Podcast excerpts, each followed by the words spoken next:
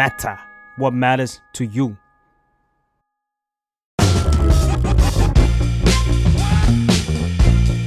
อาเราหรือยังเรื่องของผู้ใหญ่ที่มหาลัยไม่ได้สอน โอเค มาถึงครับ อีกเรื่องหนึ่งค่ะพี่ก๊อฟอืมอืมมีเรื่องอะไรอีกบ้างคะที่ในฐานะผู้ใหญ่ได้เรียนรู้ แล้วก็รู้สึกว่าอยากที่จะมาถ่ายทอดต่อค่ะขอเล่าเรื่องวงการวงการภาพยนตร์ต่อละกัน วงการภาพยนตร์ต่อคือ อันเนี้ย อาจจะใช้คำว่าไม่ต้องไม่ต้องเป็นว่า ไม่ต้องเป็นสมัยเรียนไม่รู้แล้วโตมาทำแล้วรู้หรอกพี่ว่าคนทั่วไปตอนเนี้ยยังไม่รู้เลย แต่อันเนี้ยเราเอามาอืมแชร์แชร์กันให้ฟังแล้วกันนะครับ คือ ทางพี่อยู่บริษัท GDS ใช่ไหมครับเราเราเราก็จะทำหนังแล้วก็มีหนังที่ได้เงินเอ่อร้อยล้านหลาย ๆ เรื่องใช่ไหมทุกครั้งที่มีหนังร้อยล้านร้อยล้านเข้ามาเนี่ย ทุกๆ คนจะบอกเลย โอ้ยรวยแล้วรวยแล้วบริษัทนี้รวยแล้วเลยได้หนังร้อยล้านอะรวยมากอะเอแล้วคิดดูแบบพี่มากห้าร้อยล้านอย่างเงี้ยโห แล้วแบบทั่วประเทศพันล้าน บริษัทเออบริษัทที่บิลลิ่งพันล้านแบบพี่อะต้องขับพอชแล้วอะนึกออกว่าอะไรอย่าใช่งเงี้ยเออซึ่งชีวิตจริงก็คือ จริงๆยังเรียกแกล็บอยู่เลย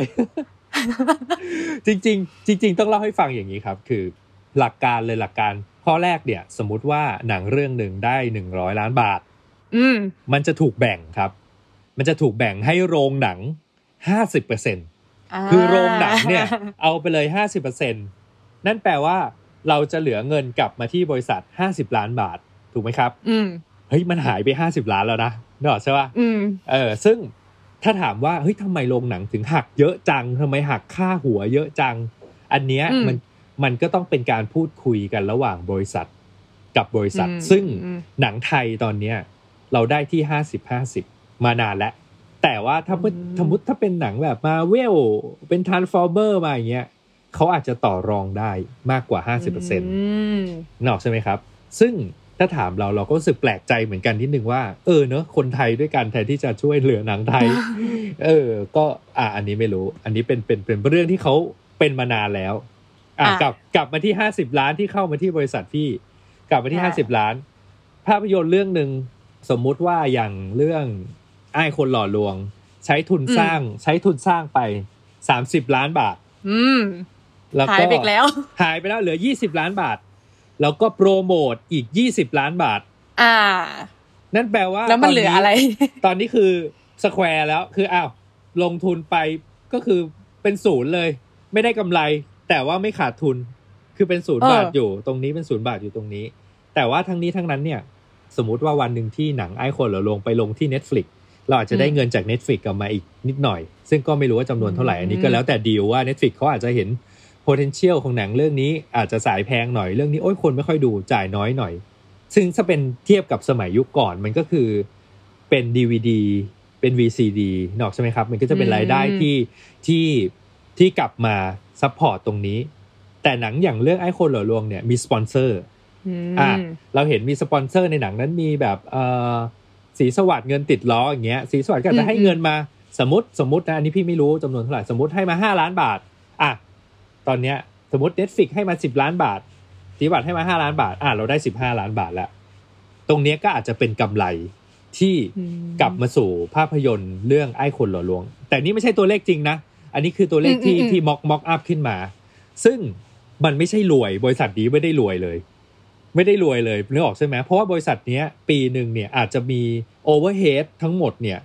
อาจจะแบบหลายสิบล้านอยู่แล้วอะ แต่หนังเรื่องหนึ่งอืมทำกำไรได้เท่านี้อะไรเงี้ยเออแต่ว่าโอเคมันก็อาจจะมีเขาเรียกช่องทางอื่น ๆ ที่จะขายลิขสิทธิ์ต่อไปในอนาคต แต่ว่ามันก็จะไม่ได้แบบโอ้โหรวยจังได้เงินเยอะขนาดนี้อะไรอย่างเงี้ยนึกออกใช่ไหมครับ แล้วก็จะมีคนถามมีคนถามขึ้นมาต่อว่า เวลาเราประกาศรายได้ เช่น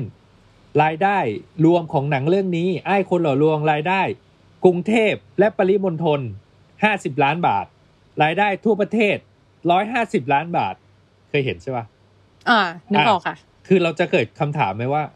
แล้วทำไมมันต้องแยกวะทำไมต้องแยกเออกรุงเทพแล้วทำไมต้องแยกทั่วประเทศทำไมกรุงเทพเป็นแบบชนชั้นอีลีทเหรอ ต้องแยกอะไรอเอย่างเงี้ยอทำไมเออะอทำไม มันเป็นอย่างนี้ครับ คือรายได้ที่จะกลับมาที่บริษัท GDS ทั้งหมดเนี่ย คือรายได้จากกรุงเทพ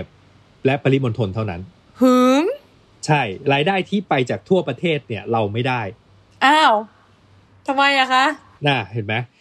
เป็นสิ่งที่นี่ขนาดเรียนหนังมายังไม่รู้ แต่ว่าช็อกรายได้ของทั่วประเทศเนี่ย เคยได้ยินคำว่าสายหนังไหมครับน้องบาง อ่าสายหนังเคเช่นได้แบบยินอยู่สายหนังภาคเหนือ สายหนังภาคตะวันออกเออสายหนังภาคใต้อะไรอย่างเงี้ย มันเป็นมาตั้งแต่ยุคโบราณน่ะนะครับที่เอ่อสายหนังจะเป็นคนที่เอาหนังเนี่ยไปฉายตามต่างจังหวัดอืมเนาะตามต่างจังหวัดเพราะแต่ก่อนนั้นโรงหนังก็จะกระจุกกันอยู่ในในแค่กรุงเทพยังไม่มีเมเจอร์ ไม่มี SF อะไรอย่างเงี้ยแล้วทีนี้พอสายหนังเนี่ยมันถูกสืบทอดมาเรื่อยๆ มันก็ยังมีสายหนังอยู่ในแต่ละที่คนที่เป็นเจ้าของพื้นที่ตรงตรงนั้นนะครับ เขาก็จะเอาหนังของเราเนี่ยไปฉาย โดยการที่ซื้อขาดอ๋อโดยการซื้อขาด เช่นอะยกตัวอย่างเรื่องเดิมเลยไอ้คนหล่อลวง สมมุติว่าสายหนังภาคเหนือมาซื้อไอ้คนหล่อลวงขาดไปที่ราคา3ล้านบาท เราก็จะได้เงิน3ล้านบาทมา แต่ว่าฉายเหนือเนี่ย เอาไปฉายได้เงินเท่าไหร่ไม่รู้อืมเขาก็จะได้เงินตรงนั้นไปหมด ซึ่งหลาย ๆ คนเนี่ยบอกว่าปัญหาที่ทำให้วงการภาพยนตร์ไทยไม่เจริญคือปัญหาเทปผีซีดีเถื่อน อันนั้นก็ด้วยอืมแต่ถ้าเป็นปัญหาหลักๆ เลย พี่คิดว่าน่าจะเป็นเรื่องสายหนัง ถ้าถามพี่ เพราะว่าเงินที่เราควรจะได้จากค่าตั๋วเนี่ย เราไม่ได้นกออกใช่ไหมอืมเพราะว่าเขาเราแล้วเราก็ไม่สามารถที่จะส่งคนไปเฝ้าตามทุก ๆ โรงหนังได้ เพื่อจะนับตั๋วอย่างเงี้ยไม่ได้ คือทุกวันนี้เวลาหนังฉาหนังฉายเนี่ย บริษัทจะต้องส่งเช็คเกอร์ เพื่อไปนับหางตั๋วที่หน้าโรงหนังนะ เพื่อจะได้ดูยอดว่ามันตรงกันกับที่เขารีพอร์ตกลับมาหรือเปล่าอะไรเงี้ยเออซึ่งซึ่งมันก็เป็นเรื่องของการตรวจสอบนี่เป็นเรื่องปกติหนังค่ายหนังฝรั่งเขาก็มีมีกันนะครับ ซึ่งพอยุคหลังๆเนี่ยมันจะมีเอ่อมาการมาของ Major Cineplex ของ SF ที่ไปอยู่ตามหัวเมืองต่างๆเนี่ยพัฒนาอืมโรงหนังให้ดีขึ้นเรื่อยๆอย่างเงี้ยเขาก็จะไปจับมือกับสายหนังเนี่ยแหละครับ ไปจับมือร่วมกันสร้างโรงหนังที่ดีๆขึ้นมานกออกใช่ไหมครับอ่านั่นแหละ แต่ว่า แต่ถ้าถามพี่ว่าแล้วเราได้เงินจากตรงนั้นหรือเปล่า เราก็ไม่ได้อยู่ดี เพราะว่าเราใช้วิธีการขายขาดไปอยู่ดีอืมอ่า ใช้วิธีการขายขาดไปอยู่ดีครับ ซึ่งซึ่งซึ่งก็เขาเรียกว่าอะไรล่ะ ก็นั่นแหละ มันก็จะเป็นอย่างที่บอกว่าอะพี่มาก บอกว่าทั่วประเทศได้พันล้านอะกรุงเทพได้ห้าร้อยล้านนั่นแปลว่าอีกห้าร้อยล้านเนี่ยเราเราไม่ได้เกี่ยวด้วยนะเออเราไม่ได้เกี่ยวมันก็จะไปเข้าสายหนังเข้าเข้าโรงหนังเข้าอะไรอย่างนี้ไปแทนอะไรอย่างเงี้ยครับ มัน คือมันเป็นเรื่องของระบบนั่นแหละ เราเราเราก็แล้วเราก็ไปเปลี่ยนแปลงมันไม่ได้เนาะคืออันจริงอันเนี้ยมันเป็นเรื่องของระบบ เราไม่ได้บอกว่าใครผิดใครถูกนะ เพราะเราว่ามันเป็นสิ่งที่เอื้อกัน เพราะถ้าเราไม่มีสายหนัง มันก็จะไม่มีคนพาหนังเราไปฉายในพื้นที่นั้นๆนึกออกใช่ไหมมันก็เหมือนการซื้อซื้อลิขสิทธิ์ไปแหละ มันเหมือนแบบก็เหมือน Netflix Netflix ซื้อลิขสิทธิ์ไปฉายแหละ ฉายในเทเลทอรี่นี้อะไรอย่างเงี้ย พี่ว่ามันเป็นในลักษณะเดียวกัน แต่ว่าแค่ การที่ฉายหนังในโรงภาพยนตร์น่ะมันคือการเก็บตั๋วใบต่อใบอะนึกออกใช่ไหมอืมเราเราเราต้นทุนกำไรของเราเนี่ยจะได้กลับมาจากตรงนั้นเท่านั้นเองอะซึ่งสมมุติว่าถ้าวันหนึ่งเราสามารถที่จะได้ตั๋วจากคนทั่วประเทศกลับมาที่บริษัทเลยนั่นแปลว่าเออ มันถึงจะเป็นจริงอะมันถึงจะเป็นภาพที่เป็นจริงของของของอุตสาหกรรมนี้นึกออกใช่ไหมครับ เราก็เลยจะเห็นว่ามันจะมีหนังที่ทำออกมาเพื่อ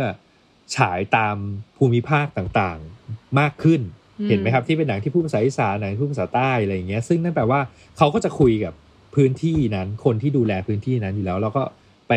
หาวิธีการแบ่งรายได้กันให้ให้มัน cover ให้มันให้มันเป็นธรรมอะไรอย่างเงี้ยเออซึ่งก็อืมก็เนี่ยก็คือเป็นสิ่งที่ถ้าพี่ไม่ได้เข้ามาทำในในในในบริษัทหนัง แล้วเรียนรู้เรื่องพวกเนี้ยเราก็จะไม่มีวันรู้เลย เราเราเอาจริงเราคิดว่าโอ้โห หนังได้ร้อยล้านพุ่งกลับไม่งได้แบ่งเท่าไหร่วันนี้รวยอะโดยสัตว์ว่าหนังแบบอะหนังทุน30ล้านไม่กำไร70ล้าน ให้บริษัท50ล้านเลยโห20ล้านเข้ากระเป๋าไม่ใช่ ไม่ใช่ แต่ว่าคืออย่างบางเห็นพ่วงกับต่างประเทศอะค่ะเห็นแบบว่าเขาก็มีการแบบแชร์ข้อมูลอะเนาะว่าแบบเออสมมติหนังแบบหนังแบบแบทแมนอย่างเงี้ยฉายได้เงินเยอะมากเลยอะไรอย่างเงี้ย ตัวผู้กำกับเองเนี่ยก็มีเปอร์เซ็นต์ที่ได้ จากรายได้ที่มันเพิ่มเติมตรงนี้ขึ้นมาด้วยไหมคะพี่ ใช่ครับ คือคือต้องบอกว่าที่บริษัท GDH เนี่ยเป็นบริษัทที่แฟร์กับคนทำงานมาก ๆสำหรับพี่นะเท่าเท่าเท่าเท่าที่พูดคุยกับเพื่อนๆในวงการกันมา ก็คือเขาก็จะบอกว่าที่ GDS เนี่ยจะทำสัญญาอย่างชัดเจน แล้วก็ให้เปอร์เซ็นต์กลับมาถึงคนทำงานแบบขั้นบันได ขั้นบันไดก็คือสมมุติว่าถ้าเกิดหนังได้ 50 ล้านคุณจะได้ส่วนแบ่งเท่านี้ 60ล้านเท่านี้70ล้านเท่านี้80ล้านเท่านี้90ล้านเท่านี้ สมมติถ้าเลย120ล้านไปก็ก็คือเต็มแม็กอะไรอย่างเงี้ยคืออมคือแล้วแล้วไม่เฉพาะผู้กำกับนะครับ คือให้คนเขียนบทด้วย เพราะว่าถือว่ามคือทางบริษัท GDS เนี่ยให้ความสำคัญกับต้นทาง ถ้าเกิดเราไม่มีต้นทางก็คือคนเขียนบทและผู้กำกับเนี่ยมันก็จะไม่สามารถสร้างโปรดักต์ออกมาได้ แต่ว่าสมมุติว่าถ้าหนังได้ได้ได้เงินเยอะขึ้นเงี้ย ผู้กำกับก็อาจจะเอาไปแบ่งในส่วนอื่น ๆ ต่อ หรือว่าอาจจะมีการเซ็นสัญญาเส้นสมมุติว่าถ้าเล่นเป็นพระเอกหนังเรื่องนี้ ยอมรับค่าตัวน้อยหน่อย แต่ว่าถูถ้าหนังมันวินจะได้ส่วนแบ่งเพิ่มเติมมอะไรอย่างเงี้ยหรือว่าอาจจะเซ็นสัญญาแล้วขอรับก้อนเดียวเลย แต่ถ้าหนังวินผมก็ไม่มาขออะไรเพิ่ม เพราะว่าพวกดาราหรือทีมงานทีมงานหลักๆ ก็เป็นคนที่สร้างให้งานมันเกิด มันก็จะมีการพูดคุยกันไปว่าว่าให้ให้เป็นยังไง นั่นนั่นเลยทำให้หนังของบริษัท GDS เนี่ยมันใช้ทุนสร้างที่สูงกว่าบริษัทอื่นๆเพราะว่าเราเราก็อยากให้คนที่มาทำงานเนี่ยสามารถที่จะใช้ชีวิตอยู่ได้ทำมันแบบเป็นอาชีพได้จริง ๆ อะไรอย่างเงี้ย แต่ว่าเขาเรียกอะไรก็ไม่ได้แบบเวอร์มากนะ แต่ว่าเราก็อยากให้อืมให้มันอืมให้มันแฟร์ให้มันแฟร์ละกัน พี่พี่จีน่ากับพี่เก้งเนี่ยก็ก็มีนโยบาย ในการทำงานในแบบนี้ครับให้ให้มันแฟร์กับทุกๆ คนอะไรเงี้ยซึ่งซึ่งนั่นแปลว่าบริษัทเนี้ยไม่ได้เป็นบริษัทที่ร่ำรวยพันล้านไม่ใช่ไม่ใช่ เราเราเราก็ยังต้องแบบทำงานไปเรื่อยๆพุ่งกับก็ไม่ได้ไม่ได้รวย ไม่ได้แบบว่าได้เงินเยอะแยะมากมายแบบที่ทุกคนคิด อันนี้แหละเป็นความในใจที่อยากจะบอกเวลาเจอหน้าทุกคนโอ้ยร้อยล้านหนังร้อยล้านรวยอะไรเงี้ย ใครที่คิดจะยืมเงินพี่ก๊อฟนะคะ คิดแล้วคิดอีกทีนึงนะคะ ไม่ได้รวยนะคะใจเย็นๆก่อน คือถ้าจะยืมเงินเนี่ยให้ไปยืมเงินโต้งบรรจง หรือว่าเมธธราธรชี้เป้ามากชี้เป้าชี้เป้าครับ ผมปางอยากรู้ว่าในมุมมองของพี่ก๊อฟเนี่ยที่ทำงานมาอย่างยาวนานพี่ก๊อฟมองว่าแนวโน้มของสายหนังเนี่ย มันก็จะยังมีอยู่ไปเรื่อยๆไหมคะพี่ต่อให้แบบตอนเนี้ยเราหนังเราแบบ มันก็เหมือนคนหลาย ๆ คนก็เข้าถึงหนังด้วย อะ Netflix เอยอะไรเอยที่มันแบบออนไลน์มากขึ้นอะไรอย่างเงี้ยสายหนังมันจะแบบหมดไปไหม หรือว่ามันก็ยังเราก็คงยังต้องดีลกับปัญหานี้ต่อไป พี่ว่ามันจะปรับรูปแบบถ้าถามพี่นะ เขาจะปรับรูปแบบถ้าถามพี่เขาเขาเขาเขาคงจะต้องหาวิธีที่จะมาคุยเอ่อ business model กับบริษัทหนังมากขึ้น ว่าจะเป็นยังไง แต่คือตอนเนี้ยมันมันก็ มันก็มีการพูดคุยกันที่ที่อยู่ในหลักที่โอเคเขาเรียกว่าอยู่ในหลักที่โอเคกันอยู่อยู่เรียกว่ารับได้กันทั้งสองฝ่ายแล้วกันอืมรับได้กันทั้งสองฝ่ายนั่นแหละครับผมซึ่งซึ่งเอาจริงมันก็เหมือนกับบางครั้งถ้าหนังเราวินเยอะ ๆ เนี่ย กับบางครั้งเขาซื้อหนังเราไป อาจจะขาดทุนก็ได้ มันก็อาจจะเกิดขึ้นแบบนั้นก็ได้อะไรอย่างเงี้ยอืมอืมแต่ถามว่ามันค่ะมันมันเป็นระบบที่ที่สากลไหมมันก็อาจจะไม่ใช่ เอออะไรอย่างเงี้ยเอออืม ค่ะ ก็ฝากไว้สำหรับใครที่อยากเป็นผู้กำกับหนังร้อยล้าน แล้วก็อยากรวยทีเดียวนะคะ ไม่ไม่ใช่ไม่ได้เป็นเรื่องจริงนะคะ ค่อยไม่ได้เป็นอาจจะเรื่อต้องงจริงๆอาจจะต้องทำหลายเรื่องนิดนึงนะคะ คือถ้าอยากรวยเนี่ยอย่ามาเป็นผู้กำกับต้องบอกอย่างนี้ คือคนที่เป็นผู้กำกับเอาจริงผู้กำกับหนังไทยแม่งมีเป็นแบบเป็นร้อยคนน่ะมีคนรวยก็มีแค่โต้งบรรจงกับเมธธราธร ก็ยังคงชี้เป้าหนูว่าพี่ไม่โดนใครยิงหรอกทั้งสองคนนี้แหละยิง นั่นแหละครับ ฝากติดตามรายการ Adult หรือยังรีมาร์กได้ทุกวันพฤหัสในทุกช่องทางของ The Matter Podcast นะคะ สวัสดีค่ะ